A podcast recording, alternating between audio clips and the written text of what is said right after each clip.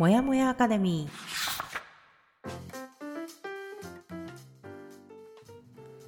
ー。37歳から人生を好転させた久美かながお届けするもやもやアカデミーレディオ。いつものパターンから抜け出したいあなたへシーズンを通して一冊の本をご紹介いたします。また日々のヒントや気づきをゆるっとお話しするラジオです。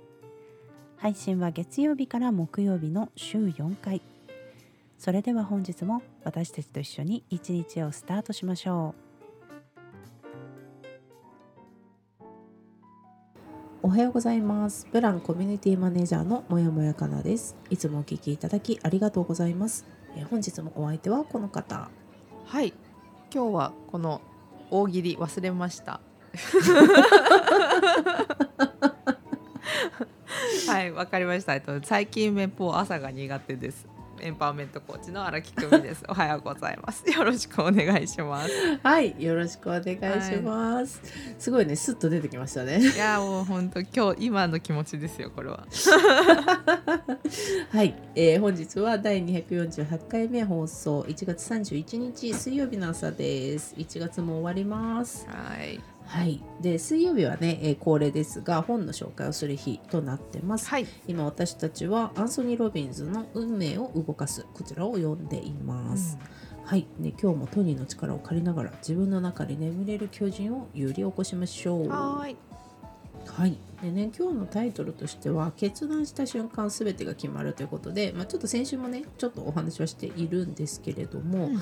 えっ、とまあお伝えした通りね今月えじゃない来月いっぱいで一旦このラジオ放送終了ということなのでちょっとこの本もねスピードアップしてあの2月中にこの一冊終われるようになるべくしたいなとは思っているんですけれども、うんちょっとライブの方に移行するかもしれない多分ちょっとでもスピードアップしていきます。うんはい。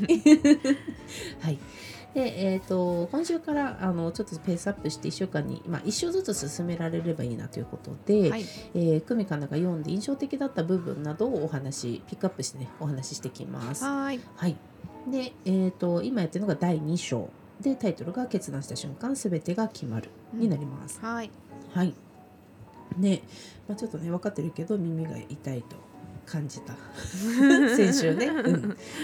じゃあ、まあ、ちょっと今週もね、進めていきたいと思います。はいで、えっ、と、じゃあ、ちょっともうこのまま私からいきましょう。はいえっ、と、私がね、気になったところとしては、この第2章の中でも章章題みたいなのがいくつかあるんだけども、うんここで私はね、10年後の自分のために今日、えー、なんだろうな何をすべきか。10年後そう10年後の自分のために今日何をすべきかうん。っていうところで、うん。えー確かにね10年後はどこで何をしているかと聞かれたら何と答えていただろうっていうそこの一つのねフレーズがあったんだけども、うん。あのーあこの先にもまだあったか。今自分がいるのは10年前に予想した場所や地位だろうか。10年の月日が経つのは本当にあっという間だ。うん。自分にすべき重要な質問はこれだこれからの10年をどう過ごしていくのか10年後の自分のために今日何をすべきか。人生の10年計画を立てるのは今しかないっていうねちょっと抜粋して読んでるんだけど、うん。そこで これはねあのこれ聞いた時にマジではってなって、っうん。ていうのも、まあ、先週もちょっと話したけどね10年前の私はアメリカにいたのよ。うん。アメリカで主婦してたわけようん。完全に、うん。仕事もせず。うん。であの時10年後ね想像して日本にいて日本で SE になってるなんていうことは想像もしてないよね。私も想像してなかった。カナがこうなってるってね。そう。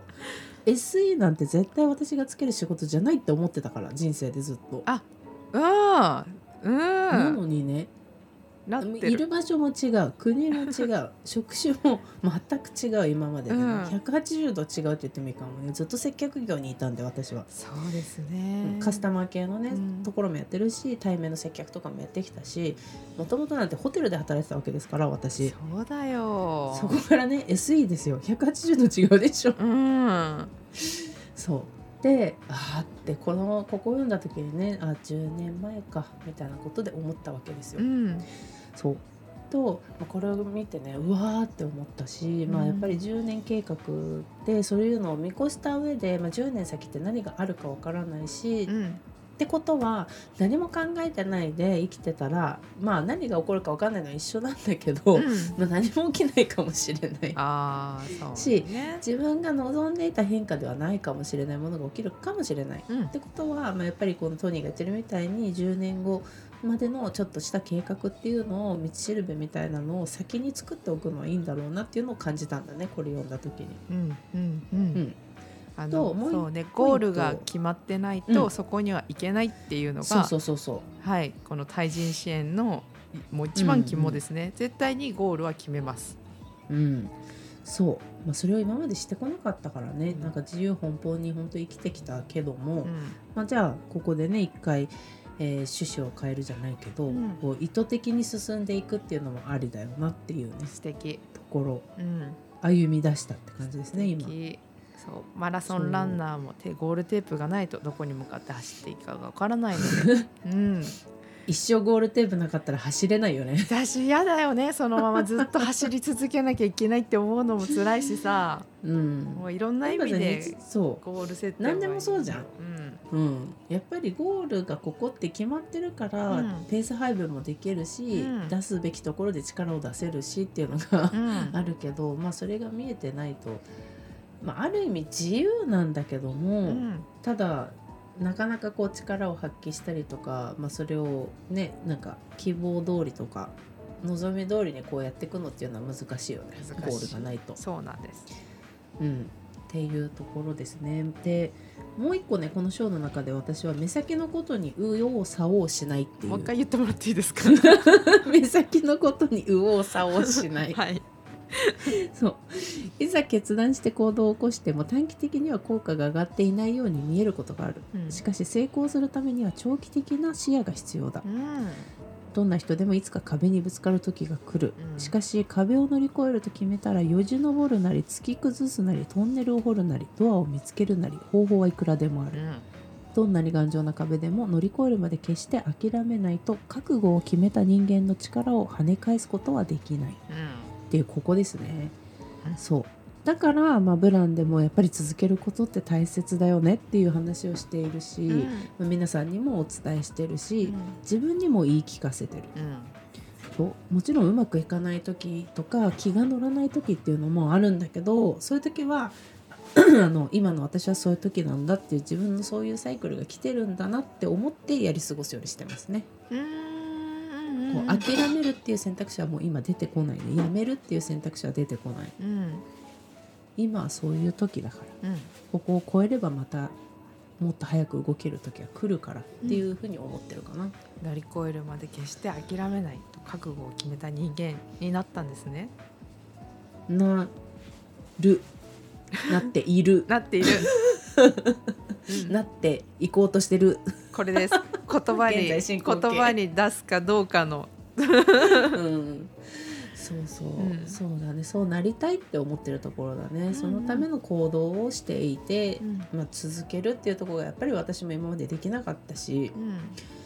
ちょっとやったらさ自分を許してしまってもう十分やったって思ったけど、うん。何に対して十分なのかっていう基準がまずなかったしね。ああなるほどね、うん。うんそうそうそう。なので、まあ、今はとにかく、まあ、続ける、まあ、それも意図を持って続けるっていうことを意識してるっていう感じかな。うんうん。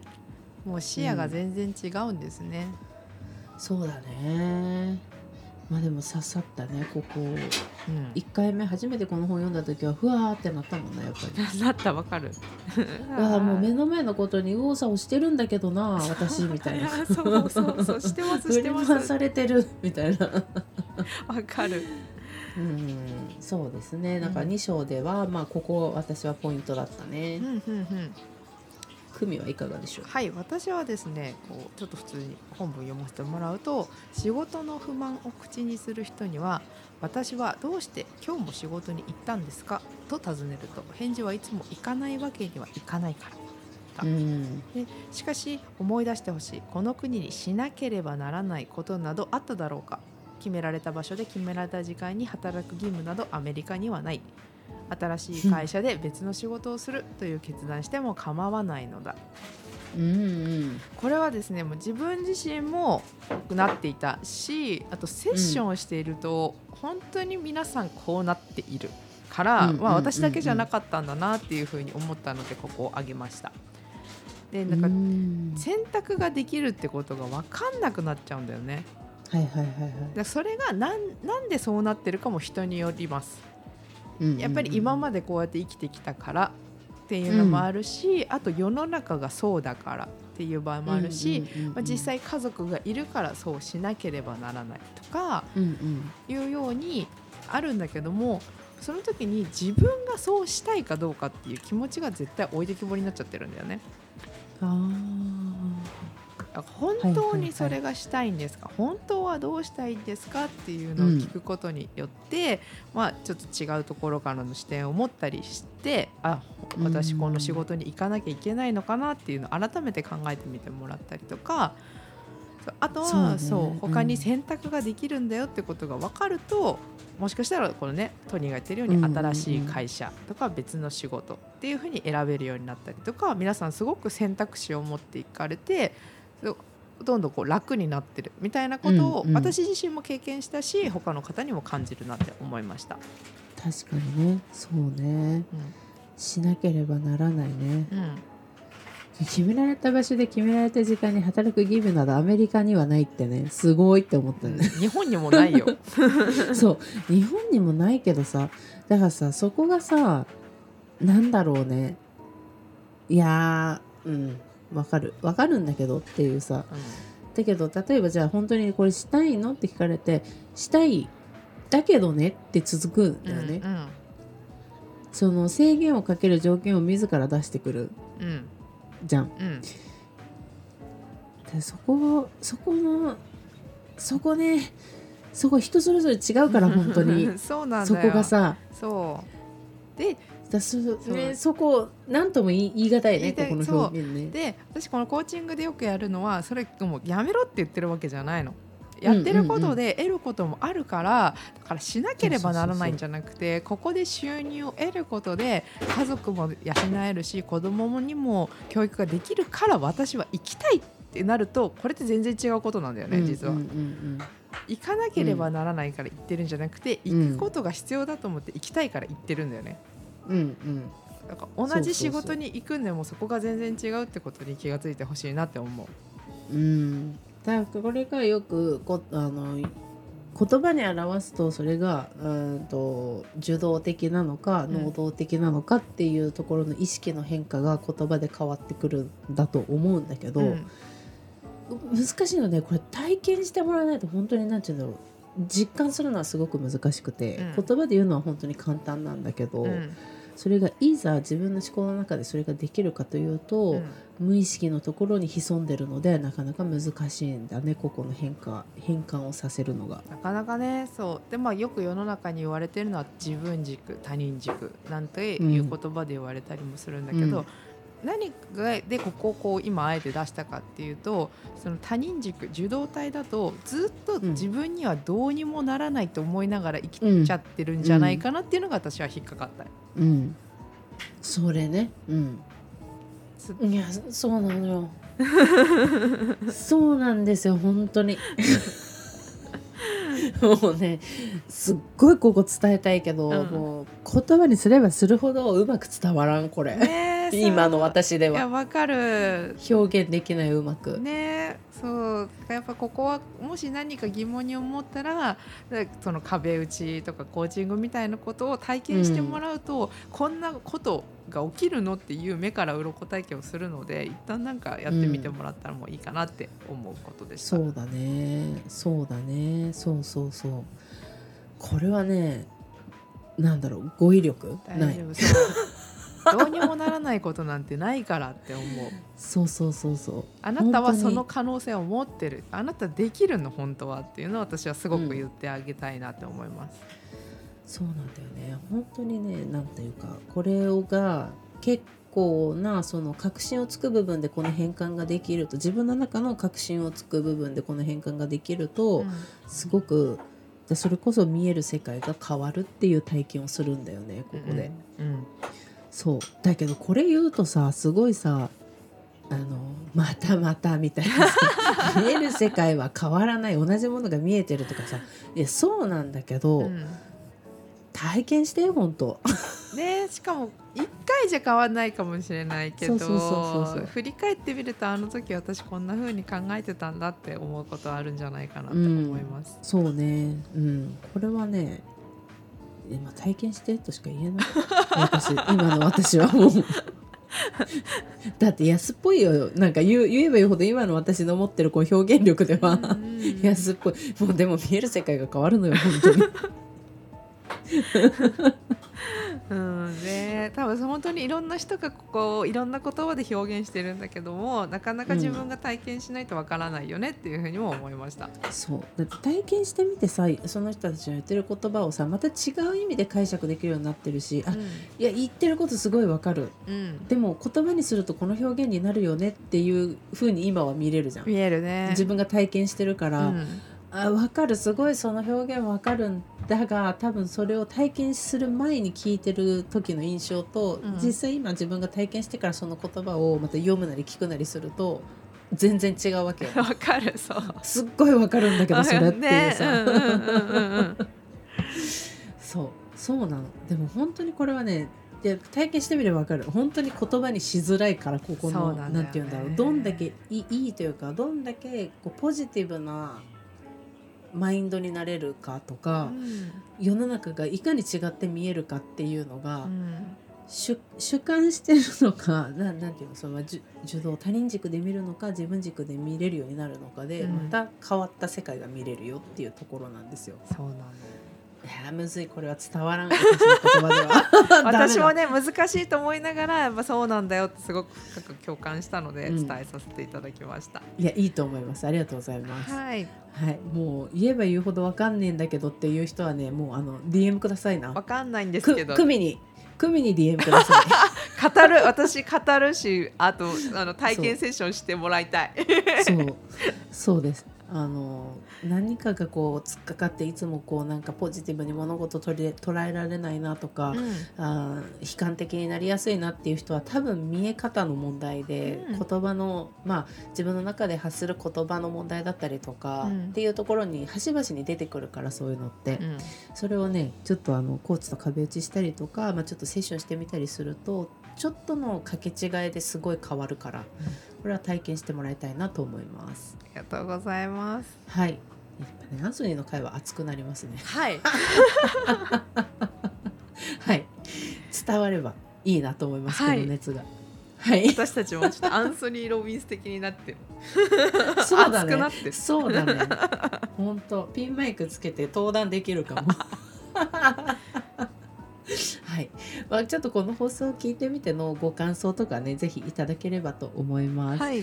でえっと、私たち久美かなもねインスタグラムやっておりますのでそちらのフォローそれから公式 LINE の登録をお願いいたします。